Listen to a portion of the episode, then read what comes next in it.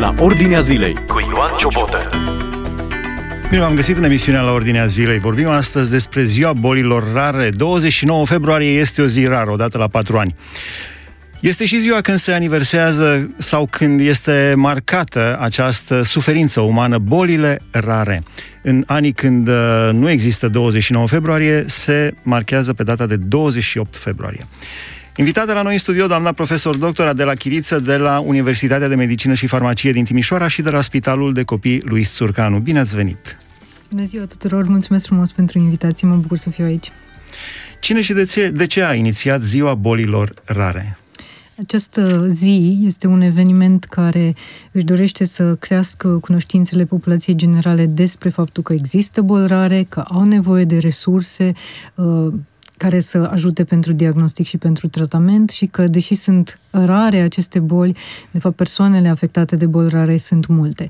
Eurordis este uh, asociația non-guvernamentală care a inițiat acest proiect în anul 2008. Ce sunt bolile rare? Pentru despre boli uh, toată lumea a auzit, dar când spui boli rare, la ce trebuie să te gândești? Da, nu o să explic definiția bolilor, dar uh, sunt rare bolile care afectează mai, mai uh, puțin decât 1 la 2000 de persoane.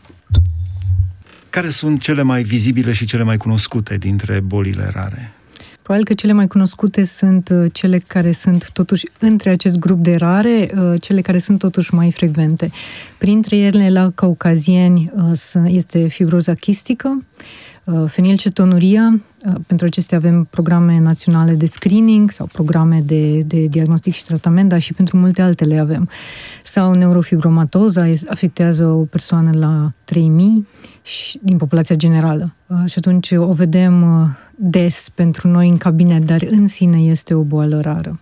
Noi suntem în, lucrăm sub coordonarea doamnei profesor Maria Puiu în uh, Spital de Copii Luis Țurcanu și vedem și adulți și copii în regim de ambulator, în consultații și uh, de asemenea avem internări și facem tratamente pentru boli rare acolo unde ele există. Nu facem toate tratamentele pentru toate bolile rare, dar uh, unele le avem la noi. Și pe acelea le avem când niciun alt specialist nu preluat acel caz, de obicei îl preluăm noi pentru tratament. Cam câte persoane aproximativ din uh, România și din Europa și din lumea întreagă sunt afectate de boli rare? Nu există statistici exacte și chiar Uniunea Europeană și, bineînțeles, și noi încercăm să obținem aceste date cu cât mai bună acuratețe, dar uh, este estimat că aproximativ 300 de milioane la nivel global de oameni sunt afectați de boli rare. 300 de un milioane procent este un număr foarte mare. Este. Și să știți că este adevărat, adică noi îl simțim uh, în clinică, în cât de mult este de lucru și care este nevoia pe care noi trebuie să o acoperim pentru populație. Pentru România este un procent de 5% la nivel global, pentru România asta ar putea fi până la 900.000 de persoane. 900.000 dintr-o populație de 19 milioane este un număr foarte însemnat. Da. Uh, există metode de prevenire, nu știu dacă există metode de prevenire. De unde se trag bolile rare? Sau măcar de limitarea efectelor? Bolile rare, asta e o întrebare foarte complexă, s-ar putea să vorbesc toată emisiunea doar de răspuns la întrebarea asta. Uh, de unde se trag bolile rare? Uh, cele mai multe, 70% din bolile rare, sunt cauzate de modificări, defecte în uh, genomul nostru, în ADN. Aceste modificări, termenul de mutații nu mai este neapărat acceptat, dar e ceva probabil că un termen care au mai auzit lumea, uh, dar nu ne place să folosim mutații, ci variante genetice, niște modificări genetice care sunt rare în populație și care duc la um, o disfuncție a unor organe și sisteme ce duc în final la boli. Sunt extrem de diverse. Toate organele și sistemele pot fi afectate de o boală rară. De multe ori avem o afectare multiorganică, multisistemică și de aia noi trebuie să știm uh, câte puțin din de toate, avem și adulți și copii. Uh, pe lângă faptul că sunt peste 6.000 de boli rare, acestea diferă chiar în aceeași familie, între persoane care au exact aceeași modificare genetică. Deci avem uh, de-a face cu, cu o variabilitate, dar este și o, o provocare, noi o luăm așa, ca o provocare în a le diagnostica. Încercăm prin teste genetice care sunt disponibile în cadrul sistemului, gratuit pentru pacienți, uh, care să diagnosticheze. Nu putem diagnostica chiar toate bolile genetice, dar cu siguranță ne străduim. Dar se pot face, um, eu știu, uh, pentru a preveni efectele, uh, se uh, pot, pot merge cetățenii să se să ceară un diagnostic, să vedem dacă nu cumva avem vreo boală rară. Probabil că nimeni nu se gândește să ceară o analiză de felul acesta. Multă lume se gândește, avem multe cereri de la toți medicii specialiști de pe toate specialitățile adulți și copii. Noi um, putem finanța testarea în cadrul unui program care este un program guvernamental de la Ministerul Sănătății pentru cei care au boli rare și pentru prevenție. Asta înseamnă că testăm doar persoanele care sunt afectate. Nu testăm populație sănătoasă. O să fie un proiect rogen care o să testeze și populație sănătoasă ca să avem uh, genomul românesc de referință care urmează să înceapă în uh, acest an sau anul viitor. Uh, dar noi testăm persoane afectate. Uh, de multe ori apare un copil care este bolnav și nimeni altcineva nu a mai fost bolnav în familie. Asta se întâmplă și este de multe ori de neînțeles. Când ai un copil nu te gândești că s-ar putea să fie bolnav. Uh, și neavând un istoric familial, Uh, oamenii nu se gândesc, dar există boli autozomale recesive. De fapt, cele mai multe, 40% din bolile um, genetice sunt autozomal recesive. Asta înseamnă că părinții sunt sănătoși, dar purtători unei variante sau mutații și atunci când uh, se întâmplă să dea pe amândouă, una de la mamă, una de la tată, apare, apare o boală cu transmitere autozomală recesivă, cum ar fi mucoviscidoza sau fibroza chistică. Altele, cum sunt neurofibromatoza, au risc de 50% să se transmită, ele sunt autozomal dominante. E bine de știut că există un risc de recurență. Dacă este un copil pe care l-am diagnosticat, pentru celelalte sarcini se poate face diagnostic prenatal, antenatal. La 16 săptămâni se poate înțepa um, pentru a lua lichid amniotic și facem testare genetică în ideea că știm ce căutăm. Se poate face și în orb, să zic așa, căutăm de toate, dar uh, abordarea asta are niște limitări și, și costă și nu e suportată încă de stat. Există screening uh, general, ce puțin pentru uh, sindromul Down și uh, alte trisomii, boli din astea unde există un defect uh, mare, o bucată mare din ADN lipsește sau este în plus. Și uh, afectarea cumva este destul de intuitiv proporțională cu cât e o bucată mai mare care lipsește, cu atât mai multe probleme. Așa ar putea să existe programe de screening chiar non-invazive. În alte țări există test genetic la 10 săptămâni de sarcină care poate să diagnosticheze acest tip de boli, dar nu este o garanție că diagnostichează toate bolile genetice. Dumneavoastră personal, ce ați spus în momentul când ați înțeles uh, ADN-ul, când ați înțeles frumusețea extraordinară a construcției omului? Încă cred că toată viața o să mai înțeleg la el, cu cât ne crește Măcar experiența, cu atât. Da. Um, e frumos să, să înțeleg cum să avem o singură cauză pentru multe probleme ale unui pacient și de cele mai multe ori frumusețea este că atunci când identifici acea o singură cauză, poți să ai și un tratament care o adresează, nu tratezi multe simptome, dar de fapt nu știi de ce, nu știi ce tratezi. Și poți să mergi la sursă, să zic așa, și să tratezi. Sunt multe cercetări legate de bolile rare și mai multe tratamente disponibile. Asta e un mit, că dacă ai o boală genetică, n-ai tratament. Uh, ceea ce nu este adevărat pentru multe dintre, dintre boli. Adevărat, mai sunt și boli care nu au tratament, din păcate, dar chiar și pentru acelea există terapii suportive și calitatea vieții pacientului, a persoanei afectate și a familiei poate fi îmbunătățită. Care este impactul asupra familiilor uh, celor care au boli rare? Impact emoțional, poate dezechilibre în mediul familiar în urma diagnosticării cu o boală rară? Se pune întrebarea... Depinde, desigur, de boală și cât e de sever afectată calitatea vieții până la urmă, dar impactul aș zice că este uriaș.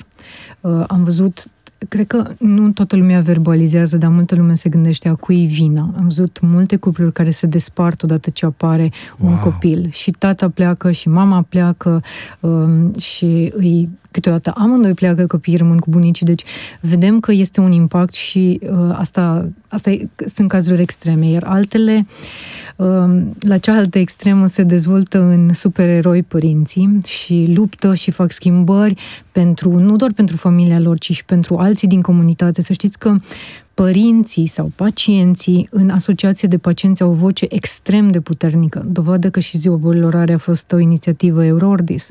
Și noi avem în România asociație de pacienți uh, și o alianță națională a bolilor rare, coordonată de Dorica Dan, care este un militant activ și care a dus la schimbarea abordării Ministerului Sănătății, bineînțeles împreună cu noi, în a oferi resurse, care uh, aceste resurse sunt dedicate diagnosticului, dar și tratamentului pentru bolile rare. Și este un ajutor imens și de la părinți. Deci avem ambele extreme, dar ce pot să zic că este un impact uriaș. Hmm, da.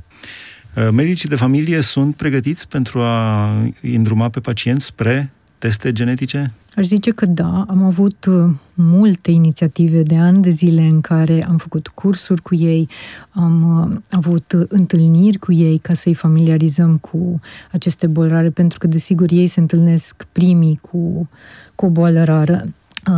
De multe ori, nu știu dacă neapărat poți să identifice fix care boală e, altădată, da, se descurcă foarte bine să facă asta.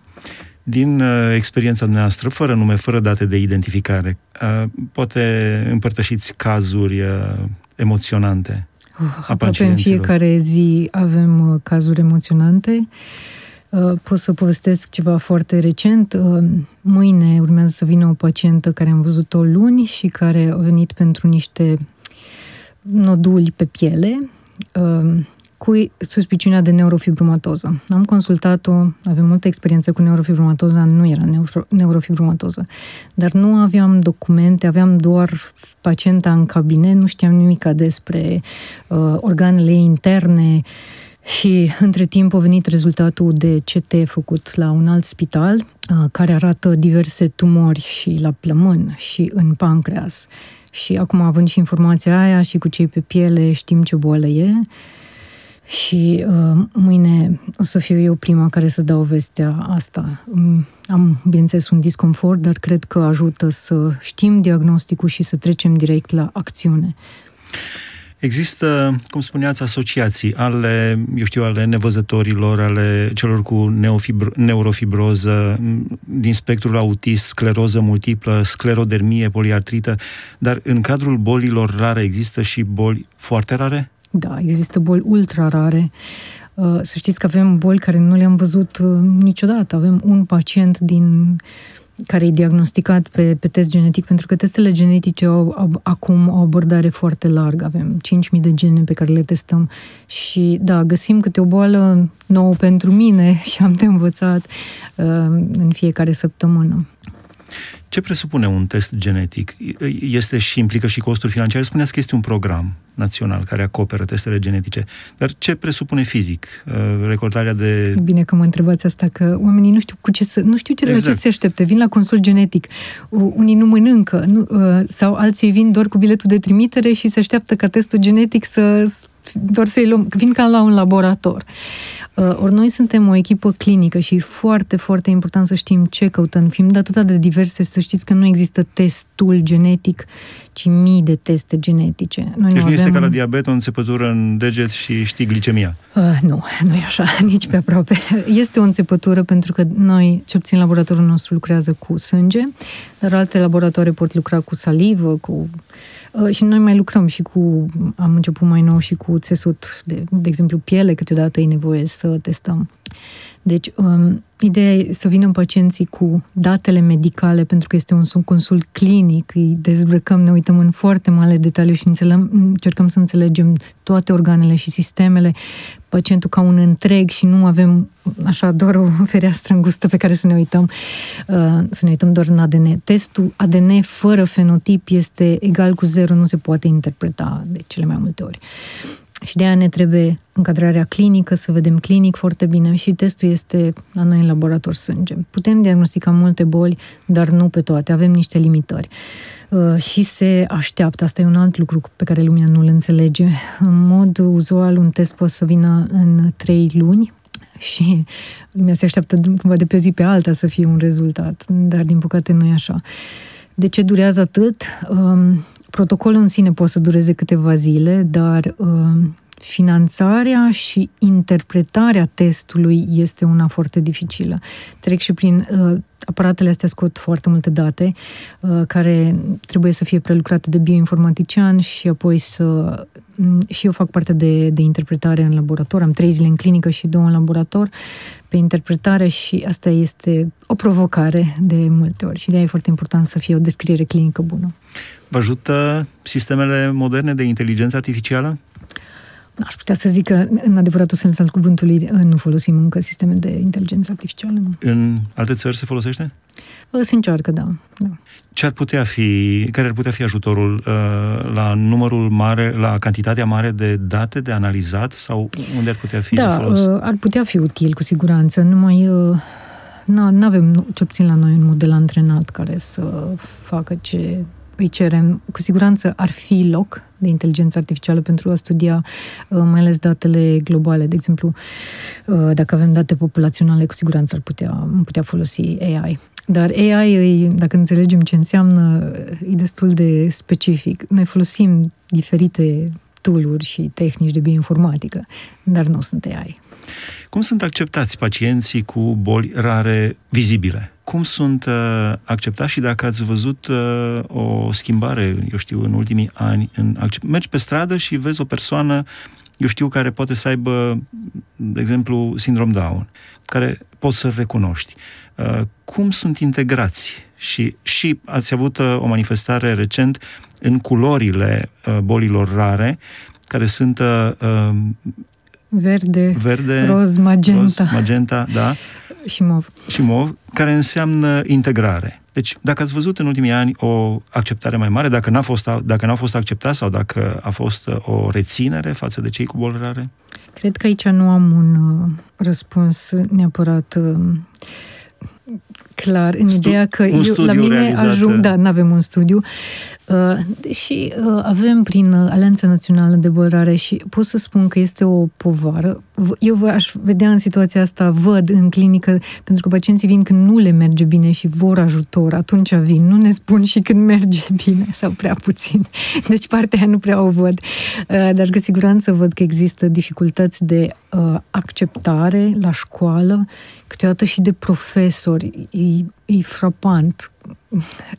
Copiii tind să fie destul de sinceri, nu neapărat că sunt răi, dar sunt uh, sinceri și zic lucrurile, nu știu dacă judecă sau exact nu, dar cum exact sunt. cum sunt, da. da. Și dor, uh, cu siguranță. Sau câteodată sunt și răi. Poate să fie repede. Și, uite, da? repede, uite da. repede, da. Uh, e o presiune Noi mare și la școală. Mult. Dar ce mă frapează este atitudinea profesorilor de multe ori care câteodată marginalizează sau nu, nu susțin sau nu înțeleg uh, o persoană cu dizabilitate. De multe ori este dizabilitate intelectuală. Și bolile uh, sunt multe și sunt rare, doar că multe dintre ele fiind uh, afectată cogniția, uh, este cel mai complex proces biologic pe care îl avem. Prin urmare, este predispus la multe defecte, pentru că e extrem de complex și uh, de aia mulți au dizabilitate intelectuală și au dificultăți de integrare. Ați menționat o listă de boli. Care sunt cele mai vizibile? Uh, care uh, nu toate sunt genetice. Apropo de autism, cei cu autism, tulburarea de spectru autist a devenit mult mai frecventă mai nou. În principiu să știți că bolile au aceeași frecvență aproximativă în timp bolile rare, pentru că genetica populațiilor nu se schimbă major în 40 de ani. În schimb, Însă condițiile de mediu influențează? Da. Uh, bolile genetice monogenice, astea care defectul genetic este, are un impact major și covârșitor și totdeauna apare, sau aproape totdeauna. În schimb, bolile multifactoriale ai și factori genetici și factori de mediu. Noi suntem focusați pe bolile monogenice. Autismul, să știți că nu știm de ce cauză e, dar este o creștere în prevalență în ultimii 40 de ani semnificativă. Aproape unul din 50 de persoane, uh, de copii, au tulburare de spectru autist. Uh, la acest moment nu testăm persoane care au doar autism izolat. Dacă nu au și altceva, epilepsie, capul să fie mare sau mic sau restricție sau întârziere în dezvoltare. Deci dacă este pur autism, nu testăm genetic. Nu neapărat că n-ar trebui doar că pur și simplu nu avem resurse. Deci n-am, n-am mai putea face altceva. Dar autismul, să știți că nu e neapărat genetic. Pentru cei mai mulți nu e de cauză genetică identificată până acum. Care a fost mesajul manifestat? Și nici nu e rară. Da, da. Care a fost mesajul manifestărilor de anul acesta? Anul acesta ne-am dorit să uh, luminăm clădiri emblematice din Timișoara. Nu știu dacă le-ați observat prin oraș. Uh, a fost uh, Spitalul lui Țurcanu, Opera și Facultatea de Medicină Dentară și Primăria. Uh, au culorile, nu știu dacă știe lumea, poate ar trebui să mergem cu promovare și în, uh, în presă mai mult ca să înțeleagă despre ce e vorba. Uh, ne-am, uh, ne-am adunat echipa noastră care suntem și în laborator, și în alte spitale, și în, uh, și în clinică și a fost frumos să ne întâlnim uh, toți și am făcut câteva poze care sper să apară ce puțin în media online. Da, și la final, ultima întrebare, ați avut și mulțumiri din partea familiilor pe care le-ați asistat, pe care le-ați îndrumat, tratat, unde s-a putut trata și cum au fost uh, relațiile umane stabilite între medic și pacient. Da, oamenii sunt de toate felurile. Uh, am avut și mulțumiri. După procesul, trebuie să vă dați seama că de cele mai multe ori eu sunt purtătorul veștilor proaste și până ajung să accepte și să înțeleagă și să vadă la ce ajută un diagnostic, este un proces. Și când îi vedem uh, în urmărire, într-adevăr sunt uh, familii care au și mulțumiri și care înțeleg și beneficiul în a fi diagnosticați. Bineînțeles că nu e vina mea că uh, există boala asta, nu este nici vina părinților că este boala asta prezentă la copilul lor și nu este nici vina persoanei. Și asta e un alt mit care mi-aș dori să nu existe, dar poate că e oarecum natural. Nu-i, nu e vina nimănui. Da, interesant ce spuneați, uh, sunteți de multe ori purtătoarea veștilor uh, rele. Depinde da. cum le privim. Da, da, da, da. Le putem privi, uh, suferința o putem privi ca un blestem sau ca o binecuvântare. Depinde din ce punct de vedere. Uh, da, suntem la un radio creștin, nu putem să nu-i mulțumim lui Dumnezeu pentru vestea bună. Evanghelia este vestea bună. Da. Am vorbit în emisiunea la Ordinea Zilei de astăzi despre boli rare, 29 februarie este ziua bolilor rare, dar se aniversează în, se sărbătorește în fiecare an, în anii în care nu este zi de 29 februarie, în 28 februarie, împreună cu profesor dr. Adela Chiriță de la Universitatea de Medicină și Farmacie din Timișoara și de la Spitalul de Copii Luis Țurcanu.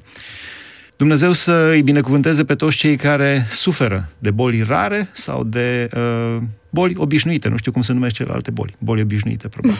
boli. boli, de boli, da. Uh, Dumnezeu să dea sănătate. Aici se încheie emisiunea de astăzi. Mulțumim pentru atenție. Dumnezeu să vă binecuvânteze.